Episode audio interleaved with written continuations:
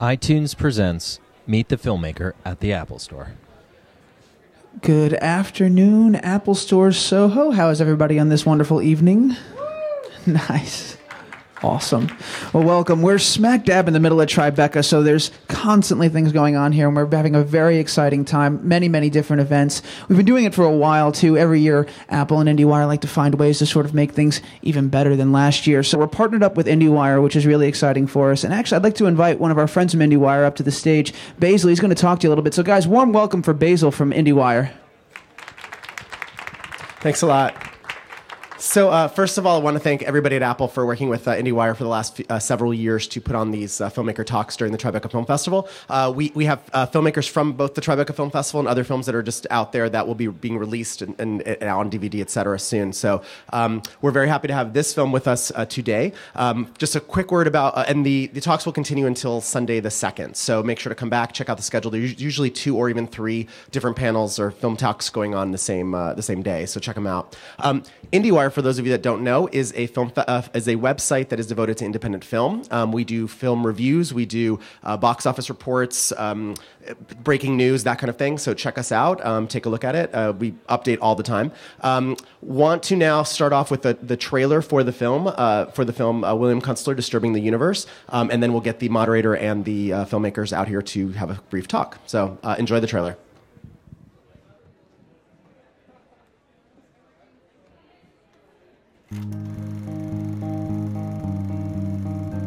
That's the terrible myth of organized society. That everything that's done through the established system is legal. And that word has a powerful psychological impact. All I want to say is all power to the people. Right on, do it. Get them up. Get them all up.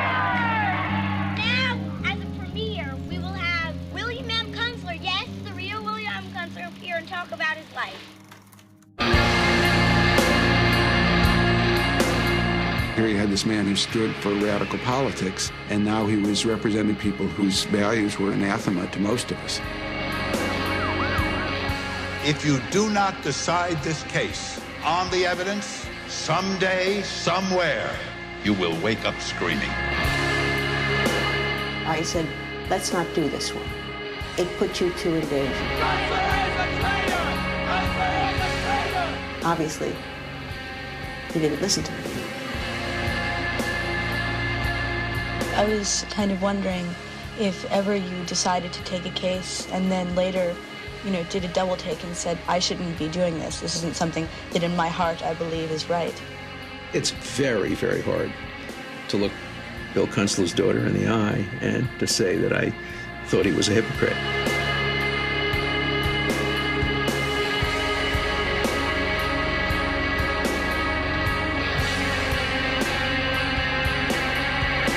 Suspect that better men than the world has known, and more of them, have gone to their death through a legal system than through all the illegalities in the history of man.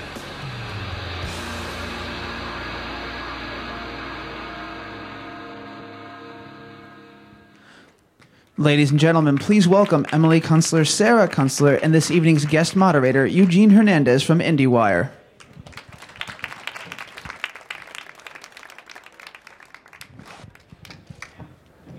Hi.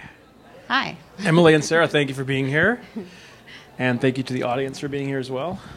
We'll get to your questions, um, and I have some questions as well. And if you have any questions for us, you can ask as well. Uh, let me ask you a few questions about sort of your early, early days when you were, you were growing up. When did you realize the extent of your father's um, activity, involvement with the many cases he was involved with? When did you, or, or even more, maybe as a more basic question, when did you really realize who your father was beyond just being your dad and what he meant to people outside of your family? You know, I, I you only have one childhood, so it felt very normal to us. I don't think that that we ever thought that that he was necessarily unusual or lived an unusual life. I would say the first time that I really realized the full extent of his of his fame and what he meant to other people um, was at his funeral, was at his memorial service. We we knew that he was famous, though. I mean, we knew, we knew that he uh, um, was a, a public person. You, you kind of see in that trailer a little bit, you know, that uh, we introduce him to our, our, our audience as, you know, the William Kunstler. You know, so we definitely had that conception of him. Um, but uh, it was, you know, it was still in our neighborhood. You know, we walked down the street and people knew who he wa- who knew who he was, but we didn't really have a life beyond the 10 block radius we grew up in when we were kids. But I mean, you probably knew that most of your friends weren't like going on TV and being interviewed with your dad with their dads. I mean, that's a little different from probably the, or maybe not. I don't know what your friends were like, but it seems it seems it would seem you know exceptional at least to have a dad who goes on TV and has you know Uh, you know, we definitely had a sense of what he thought of himself. Yeah. yeah. From a young age, uh, you know, uh, the at the end of a day, our, our last activity would be to walk our dog Sam around the corner to the newsstand to pick up every local paper, so he could then take them home and search for his name. You know, so this pre Google, obviously. pre Google. Um, or you know he'd, he'd, he'd excitedly gather us all around the kitchen television if he was going to be on a, on a local news broadcast. It was a bad day if he didn't make it the cu- make the cut on the evening news. I'm I'm Sarah Kunstler, by the way, and, and this is Emily. Emily. Yeah. Oh. yeah. Do you think that, uh, and this might be a question for your mom more than your, da- I mean, than, than would have been something you'd ask your dad, but was your perception that your parents tried to foster your awareness of your father, or conversely, tried to manage it in any way, or manage your your experience around that in any way, or were you even aware of that at the time? Um, our, our mother's actually here with us today, so if you want to interrupt. but I definitely feel like like our mother, um, who who is also a civil rights attorney. Um, it was very important to her to protect us from the public eye and and to keep a distance, and for us not to really um, get that that sense of, of fame and that appreciation for fame. Um, so our mother tried as much as she could to to make a normal life for us. Can we can we ask your mom a question? Is that can I ask you a question? Yes. Is that all right? Yeah. Um, was that was that was that a challenge for those listening on iTunes? Well, we're going to have another voice on the podcast, but why did you want to? If if you agree with Emily, I mean, was that something you thought about in terms of managing the way that they experience the fame around your family? Well, I never, I never allowed photographs to be taken of them by the press, um, and that was to protect them physically, and it was also because emotionally I thought that they shouldn't be involved in fame at that age because children don't have an understanding of it, and I didn't want them to have a warped sense of values, which is a very easy thing to have uh, in that environment. Oh, Thank you. Um, so tell tell us tell us a bit about the origins of the project. Um, we'll talk in a minute about your own backgrounds, but but and this maybe this maybe will come up in your answer. But tell me about the discussion you guys had either together, involving your mom, involving your family. What sorts of discussions you had at the very early stages of the project, and then I'll ask you in a minute about about how that might have changed as the film went along, and then ultimately as it was distributed. Well, we were already making films together, um, and we'd been making films together for about six or seven years, and it, it had never occurred to us to make a film about our dad. And in retrospect, I think that that seems kind of strange because it seems like a natural choice of subject. But we, um, you know, I should add that all of our other films were about injustice in the criminal justice system, so they were following a similar trend.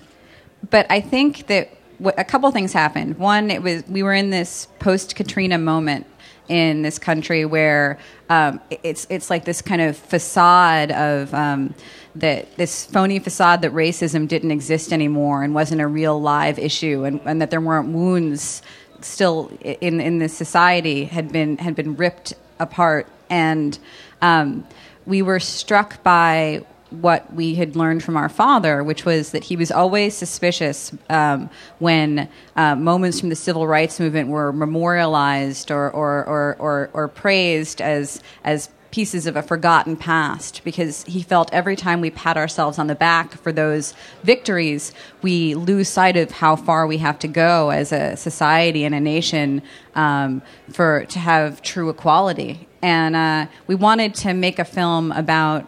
We, we started there, wanting to make a film about what we learned from him, but I think it also was that we were both approaching thirty, and you know when you're when you're starting your career and you're in your you know early 20s you, you want to be an individual. You're not thinking so much about your parents and what they did. You kind of want to forge your own path. And when you get to be 30 you start thinking more about legacy and what you take from your parents what you want to pass on to your children if you have them. So it was about age too.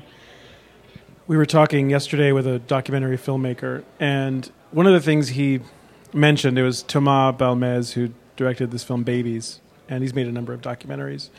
Um, we were talking about this idea that um, for truly great documentary, you almost need to have a tension between the subject and the and the documentarian. And I wonder what you think about that as it relates to a more personal film like this, uh, where it's literally about your own about yourself as well as your father and your mom. But it's, it's also about you. It's not just about um, your parents and your dad, but it's also about you and your own family and your your growing up. What do you think about that need for attention, or or how you manage that tension that may come out as you're going back and reliving or re-experiencing, rediscovering footage from an interview you'd kind of forgotten about? I mean, there there definitely was that tension. I, I don't know that it's that it's entirely unique to, to our childhood. I think everybody, you know, their, your first real crisis of faith is the moment you realize your parent's a human being, you know, and you and you sort of let go of these childish dreams of wanting them to be a hero or, or, or all good. Um, so this, since our father passed away when we were teenagers, our relationship with him was really suspended at that point. Um, so we still had all of these these lingering questions that we, we brought into our adulthood. So this film was really an opportunity for us to go back to, to collect that archival footage, to, to, to you know rewind the tapes and actually hear from his mouth um, th- those answers, or at least as close to that as we could get. I think that's a that's a, a a really great idea. I've never thought about it that way before. And you know, when we were making this film, it was so scary through a lot of it. You know, like how what kind of personal risk are we taking? How much are we exposing ourselves? Do we really want to put ourselves in this film? How personal do we want to make it?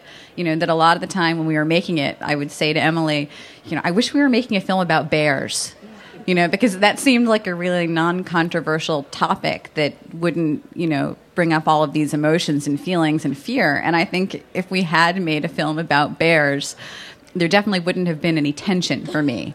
And and I think it was the tension that I was reacting to. And uh, I probably would have made a terrible film about bears. Well, I mean, I kind of asked you this before, but I, maybe I'll follow up. And, and I'm wondering what kept you. You could have very easily suspended the project for a period of time indefinitely. Um, what kept you going back to this story now? I mean, why it? You know, you didn't have to tell your own story, but it sounded like it was the right time. What kept you going back to to finish the story at this time? We didn't want to spend more than three and a half years exploring our family life. we really didn't. You know, we, we, we could have. We, we could have made a mini series you know but we really wanted to, to we thought it was an important exercise for us we really did and it's something we wanted to do but we didn't want to make it um, a lifetime commitment we wanted to be able to move on and do other things So, so tell me about some of the um, specifics of constructing the film now. So tell me about some of the first steps you took, and then we'll take another look at another clip in a moment. But just tell me about some of the when you started really actively embarking on this project. What were the very first steps you took? It might help inform other people who are documentary filmmakers also. Well, I, I, don't know that we did it right, but the first thing we did is we went to an office supply store and we got we, we got a lot of index cards and push pins and a, and a big board, and we mapped out the film that we were going to make, and we had we had an entire flow chart of the film. We knew it from beginning to end, and uh, um, when we uh, looked at it later after we had made the film, we realized it, it, it bore little resemblance to the film that we actually made, um, with the exception of I think the like the first ten cards or so, which was our our introduction, our premise. And I think that we always knew where we were starting from. We just didn't know where we would end up. So you wrote a script essentially, or an outline, and you then you kind of threw it out. Yeah. But you needed that to get started.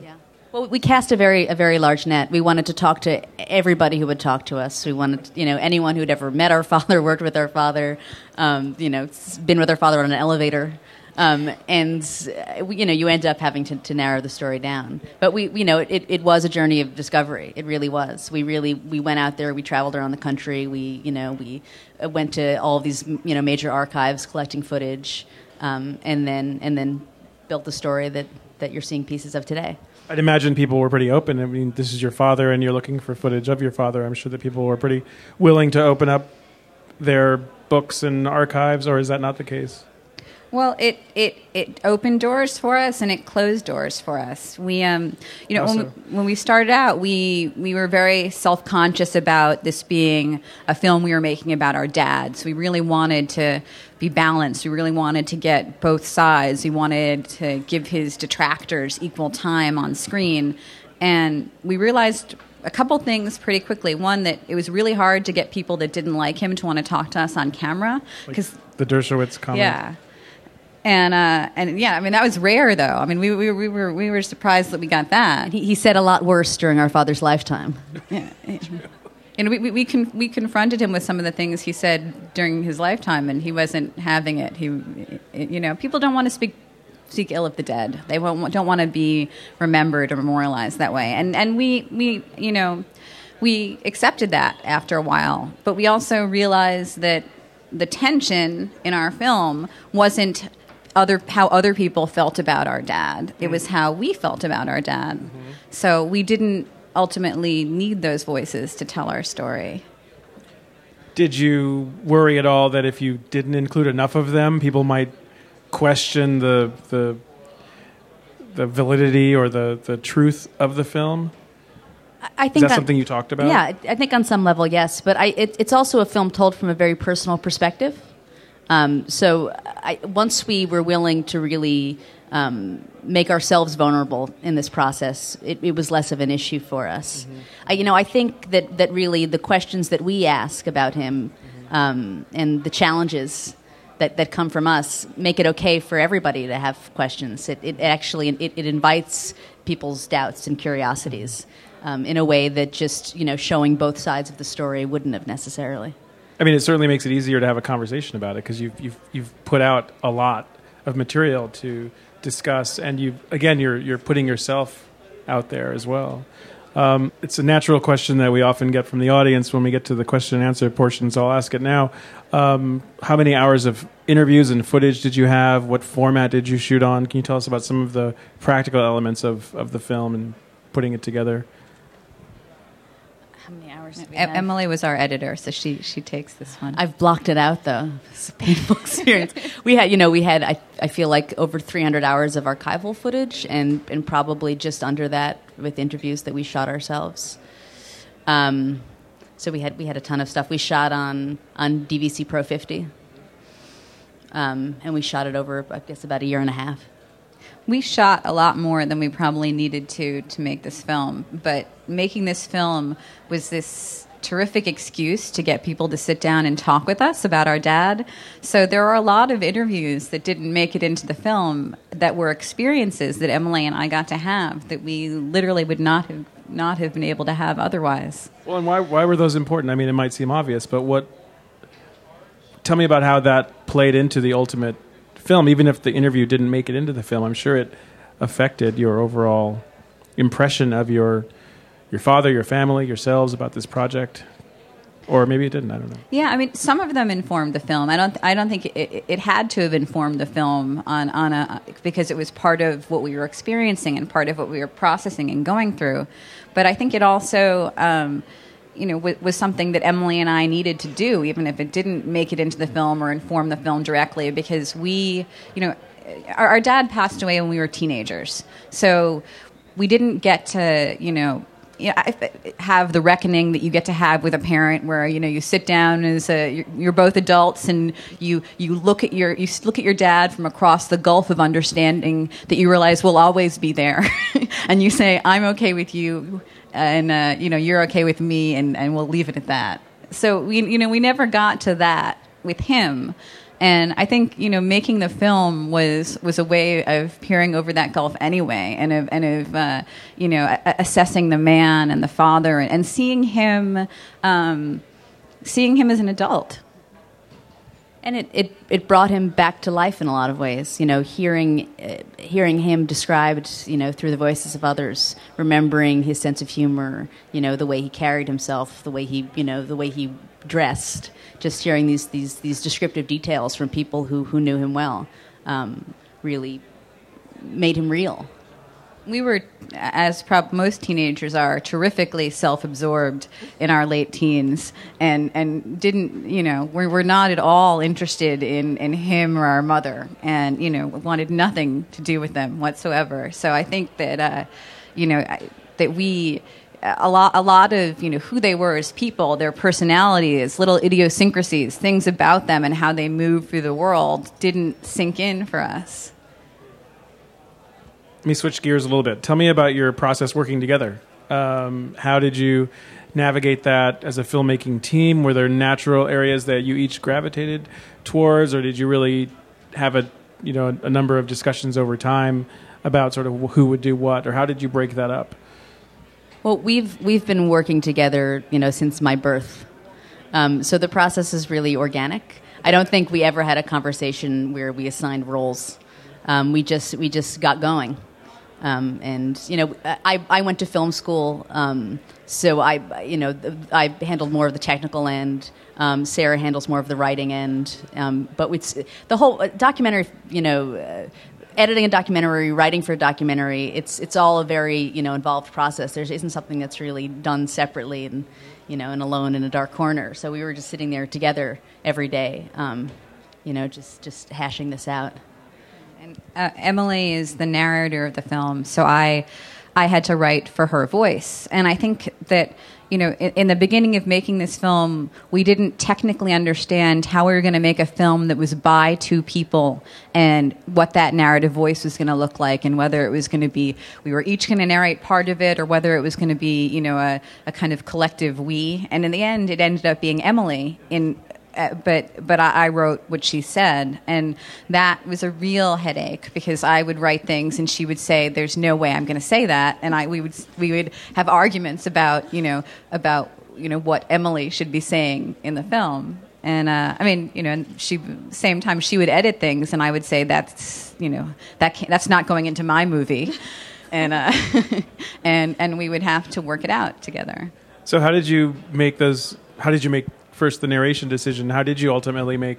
How or why did you make the decision to structure it the way you did? You could have each been speaking. You could. I mean, what was the, what was the artistic or aesthetic reason for that? I think that if if if one of us, you know, was a boy, it would be a lot easier to make the distinction between our voices. We have a, a very similar speaking voice, and to have to constantly be introducing ourselves, "Hi, this is Emily again," and then it just seemed like it would be a complete distraction. So, uh, you know, we we, we realized pretty early on that it had to be one of us, and then we didn't want to narrate it, you know, as a we because we thought that that seemed less Creepy, creepy. Yeah. It's creepy. It's it's creepy.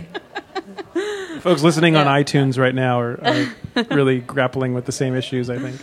um, and and why why it ended up being me, you know, I don't really remember. I mean, I think I, I, I, I did the scratch track for the for the trailer because I was the editor, so I was sitting in front of the computer. I have a slightly younger sounding voice, so I think because it's from a, a child's perspective, we thought that that worked better too. And then because Sarah was writing it, we thought it was a way for us to, to have that kind of um, you know relationship together. Her writing through my voice. Did you ever think about having it written, having written for and voiced by a third party, a third person, as sort of a different perspective, or was that never even? Did you never even entertain that? No. Well, I mean, early on, we weren't even we didn't even know we were going to be in the film. So at that point, but we never really got far enough to think about what, what that would sound like and, and who that would who that would be. I, I certainly wouldn't have been comfortable writing it as myself. I think that, that we actually, I, I don't think we can talk about this process without talking about all the help we had either, because, uh, you know, we, we had producers who sat with us in the editing room and helped us, you know, come out of ourselves, who helped us look at the film, you know, uh, from the outside, look at our lives from the outside, who drew us, you know, out, out of our solipsism in, into into into making a, a, a movie. And and you know, we um, we would never have been able to do that. Just we would still be in there arguing in the editing room if if it, if it it wasn't for the help we got making this film. I don't know if any of them are here. We Jesse Moss, Susie Korda, Vanessa Hope, uh, Tracy Bunting. if any of you are out there, thank you. Um, or in iTunes land. we look off in the distance when we say iTunes. Um, tell me, okay, so from a filmmaker's perspective now, and for those other filmmakers who might be here or listening, tell me about how important that perspective is. Re- elaborate on what you were just talking about, because I think that it is very easy to, you know, become so engrossed in what you're doing, and, and that may work as a process for certain filmmakers. Um, in this case, you felt like it was quite valuable. Um, tell me about how that that outside input can be useful and helpful. Tell me about how you overcome it when it can be challenging to you and you may be resistant to it. I think it's particularly helpful when you're when you're making a personal film. I, we were just you know so close to the topic, it would have been impossible for us to have to have that kind of perspective on our own. Um, you know, I think that when when people first heard that that we were going to edit it ourselves, they thought that that was a disaster. That was the worst idea possible. How can you edit this yourself? You're never going to be able to make those hard choices. You're, you know, you're going to be too tied to the footage. You're not going to be able to take personal risk. Um, and I think that that would have been the case had we not had we not had, had outside help people, you know, pushing us um, to to make those choices. Similarly, what role did your did your family or any members of your family play in giving you feedback, either at a pre rough cut, rough cut, or you know pre final cut stage before you were able to show it before you decided to show it publicly what kind of feedback did you get and how was it helpful or how was it not?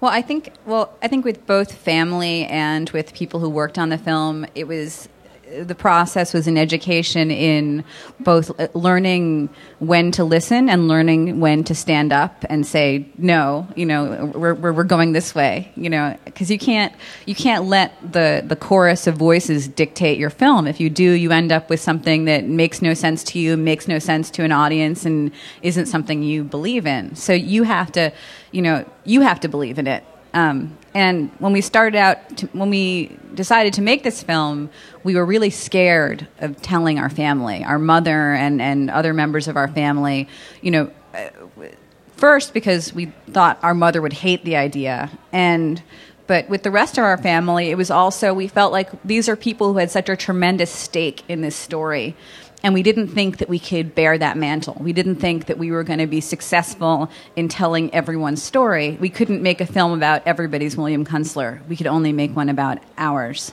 So, you know, and that was that was that was frightening.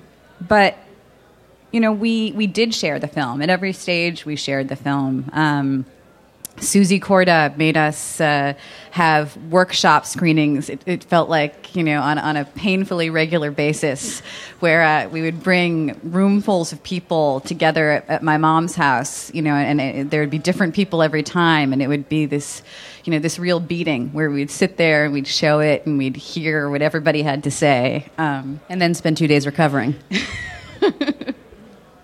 but it was, you know, I think it it, it, was helpful because when we, you know, in some places it helped us find a thread that we didn't know we had dropped or a new thread we didn't know we needed.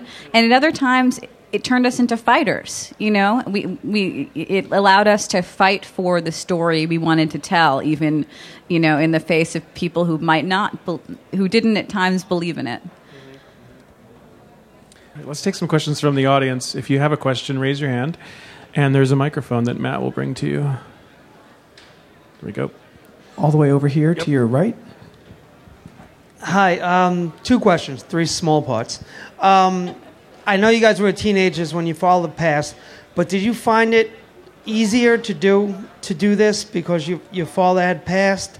And if so, um, were there any any shots you thought you, you could have gotten when he was alive? Anything you, you regretted that you would have wanted to get? And were there times where you kind of lost him as a father and saw him as a subject in your film, and vice versa? Was that line kind of blurred? Which part do you want to take? I definitely don't think we could have made this film if he was still alive. I mean, I think we could have made a film, but it would have been hard to, to, to keep his hands out of the mix. You know, I think he would have been trying to get in the editing room every day, trying to trying to tell the story that he wanted to tell. Um, so, so no, and I also don't think it would have been as interesting to us if if there wasn't that degree of distance. Um, if he hadn't passed away when we were so young. Um, and then there was something. Was there something that you wanted to ask him? Oh, on of- camera, or? millions of things I would have wanted to ask him. I think that that's an experience we all have when we've lost a loved one. I mean, I still think of things every day. I read, th- you know, read the newspaper in the morning and say, I wonder what my father would have to say about that. I wish I'd filmed more of him towards the end of his life. Um, I wish that, that that you know I'd picked up a camera when he started getting sick, um, and and you know gotten his wisdom on on a lot of issues. Um, but it wasn't something that, that occurred to us at the time since we were so young. Um, and the last part, do you want to? The third, you, the third piece is what uh, did he ever? Were there points where he stopped being a dad and and started being a subject? That's an interesting question. Nobody's ever asked us that question. I think that in life, sometimes he stopped being a dad and started being a subject. So you know, we had that. It was an, exper- an experience that began making this this film. Through our entire lives, he ha- he was both person and persona, and and you know we we called him Bill. We didn't call him Dad. Um, you know, I don't. When when we speak about the film, Emily calls him Bill all the time, and I'm like, you have to say Dad, say Dad. But but but we actually we actually called him Bill, and you know, so yeah, I don't I don't know. I mean, what you, we've never answered that before. So Emily, do I, you know, anything? I don't. I don't think so. I think he became more my father. I really do. You know, um, when when he passed away, it, it's something that, that we didn't really process. He was such a big person. He had, had such a huge role in our lives that it was something that we couldn't really deal with head on, or else I think it would have swallowed us. Um, so we were really starved of him for, for, for 10 years until we went back and decided to make this film. So it was, you know, it, it brought him back as, as our father.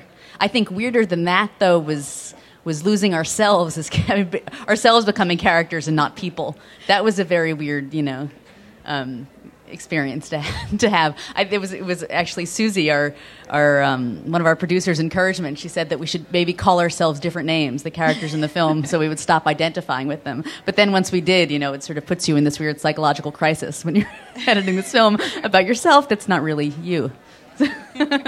But you know, writing for Emily helped with that too, because I didn't, you know, I, that definitely gave made her into a character for me. Were there were there other films, other films about families, other films made by the children of noted individuals that you watched, or, or whether what kind of research did you do um, in related to uh, related to that, if at all?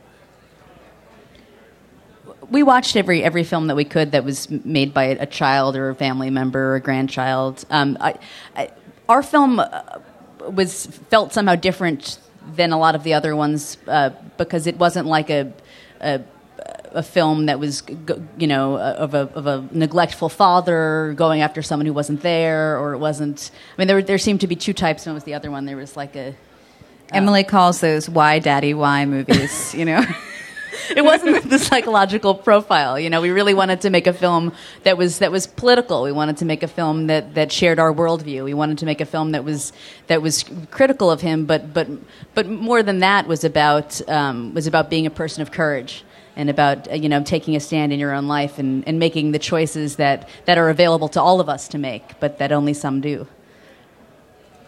It, you know, it wasn't it wasn't a melodrama for us, the, the, where we didn't want to make a melodrama of a film. Um, you know, I, I, other films that inspire us are are films. We looked at a lot of. Um, documentaries that use archival footage in a way that they they kind of make it come to life. You know, where when when the archival um, becomes cinematic. and it and comes alive and vivid in a very present way. Um, you know, I, I guess some of the films I think about when I think about that are um, like Guerrilla, the taking of Patty Hearst, when you in those kind of news moments, you know, during as that's happening, the blow by blow, you really feel like you're there, or you know, uh, moments in in Brett Morgen's film Chicago Ten, where you know he has all these different camera angles, uh, you know, from 40 years ago, and it's incredible. He's putting them together to put you in Chicago at the you know at the protests outside the convention. These are good examples. Um, okay, uh, more questions from the audience. Yes. I mean, you sort of, I haven't seen the film, but you sort of touched on the question that I was going to have just now is was there um, some unresolved conflict or issue that you in doing this film that you needed to address or that you wanted to address or that even came up maybe that you didn't put in the film I think there's still unresolved conflict. You know, I just think we've got we've made peace with that. Um, you know, we're never going to agree with every choice that our father made, and we've gotten to a point where, where that's that's okay. I think that that our main conflict was trying to reconcile the person that we knew during our lifetime with the you know the myth and the hero stories we heard about his past, um, and the choices he made that that that made us uncomfortable or put our family at risk. And I, I, think I think we definitely have a much more nuanced view of the choices he made now that we're adults. Um, but uh, there still are things that, that that he did that we that we're that we'll never fully understand. We started out wanting to. We wanted him to be right all of the time. We wanted to agree with him all of the time. We wanted him the choices he made to mean something to us. We wanted it all to be important and great and terrific, and it wasn't all important and great and terrific, and it wasn't all right. But I think that that uh, that making this film has been part of a process for us. And where we come out on the other side realizing that everything that he did, every choice he made, you know, he made with courage and he made with the courage to stand up and make that choice when nobody agreed with him, not even his own family. And, you know, we come out of it respecting that courage, respecting, you know, that, that he could have that conviction and, and stand up and make those choices. Uh, there's a question up here. I, I enjoyed the film very much. Uh, do you ever did you or do you wonder what your father might think had had he had the opportunity to watch the documentary? Well, you know, he was his own favorite subject. So I think he would, in that respect, he would love it, and I think he would love that that that Sarah and I made a choice to commit four years of our lives to to getting to know him better. Um, so I, I think that that that he would be thrilled. He loved all press, good press, bad press, and ambivalent press. So you know, he and any mention of his name. So I think he would have loved the film every minute of it. We have a little more time. Any other questions? Do one here, Basil. I'll do one. Um, it's related to, to, the last question, actually. Um, family members. Um, obviously, it's a very personal film for you. It obviously was a personal film for relatives. Um, what did they think of the film? What did they think about their version of, of your dad that they knew versus the version that you knew versus what was on screen? I mean, we were lucky that we could come to you know agreement on on the father we knew. So there was definitely, you know, it's not everybody's film. Every, you know, our, our older sisters, Karen and Jane, um, from our father's first marriage, um, appreciate the film, but definitely remember a different father. They had a different father. Um, you know, he was their father 30 years earlier than he was our father.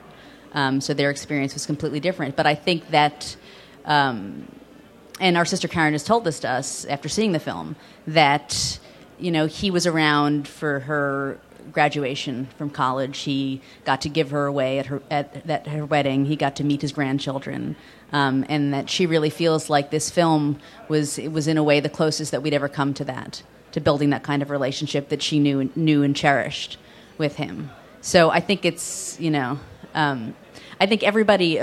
Appreciates, or at least from what they've said to us, the, the exploration that we were on and, and, and what we came to through that, and understand that it's a personal story from, from our perspective. The uh, obviously the just a couple more questions before we wrap up. Um, one of the challenges of making a documentary, and certainly a personal and independent documentary, can be distribution. What has your experience been like? What kind of advice, guidance, lessons can you offer to folks who either listening or might be in the audience who are who are taking their own films out um, and trying to get them out um, and distributed? What have you? What has your experience been?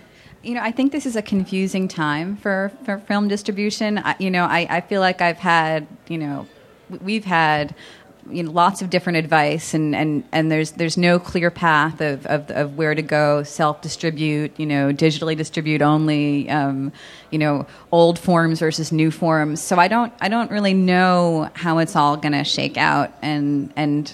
I guess time will tell if we made the right choices for our film. I mean, we were were really lucky that you know we had um, you know that our film was theatrical theatrically released through Art House Films.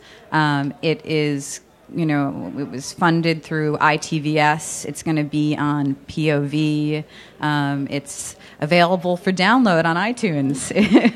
you know, it's it's it's out on DVD now with with new video. So you know, our our film is is out there saturating the world and and hopefully um, among the uh, many other choices people can make and what to watch and listen to, and, and, and, and they'll choose our film. Uh, what are each of you up to now? Are you working on anything together? Are you working on things separately? You're a lawyer. What, what are you all? What are you up to? Uh, we are still working together, which is, uh, you know, I, I, I, there were times when I didn't know whether that trying was to interpret gonna... those looks back and forth there, which won't translate over iTunes. Yeah. But you were sort of trying to figure out what to say. we have we have two films that we're currently in the, in the early phases of producing, and we're also coordinating the um, the uh, the rec- the recording and the archiving of the the Kent State Truth Tribunal. This year is the 40th anniversary of the um, murder of four students and the wounding of nine others by National Guard. Um, so their their um, family members are orchestrating this this truth tribunal to try to finally get the answers after 40 years of. Yeah. And uh, I'm a I'm a criminal defense lawyer practicing in primarily in federal court in New York, also. So. What's that? Um, what's it like being a lawyer with the Kunstler name? How do people treat you? Do they, do they does it come up a lot? Does it is it something you have to address at all? Yeah, you know, I think it would be a lot harder if I was a man. I think if I was, you know, I think this is one of those instances where sexism works in my favor because if I was my father's son, people there would be a lot more comparisons, you know, is he a lawyer like his dad? Does he, you know, have the same rhetorical skill or does he orate in the same way? You know, like I'm being a young lawyer in New York, you walk into a young a young woman lawyer, you walk into a courtroom and half the time people think you're the stenographer, you know. So um, so it doesn't really happen to me that way. I mean, it is, you know, it, it, people do, there is name recognition. You know, judges will say, oh, uh, you know, I, I, knew your father, or, or, people will say that to me. Um, but, you know, I, I, mean, Emily and I have really gotten to a point where, um, you know, our feeling about that really is bring it on. You know, and I think this film really helped us get there. You know, before we made the film, when people would ask us, you know, is are you related to William Kunstler? We would both say no, and uh, mainly we said no. I mean, one, we didn't know if it was going to be a good thing or a bad thing, but you know, we also didn't want to be William Kunstler's daughters all the time. We wanted to be our own people, and I think that that making this film has taken to, taken us to a place where we can be both of those things, our own people and William Kunstler's daughters and you know and balance it and be proud of it. Um, thank you very much for being here, Emily and Sarah. You can catch the film on iTunes. You can catch it on various platforms, DVD and others. Uh, thanks for being here. Thank you for the to the audience for being here as well. Thank you. Thank you. Thank you again, ladies and gentlemen, Sarah and Emily Kunstler.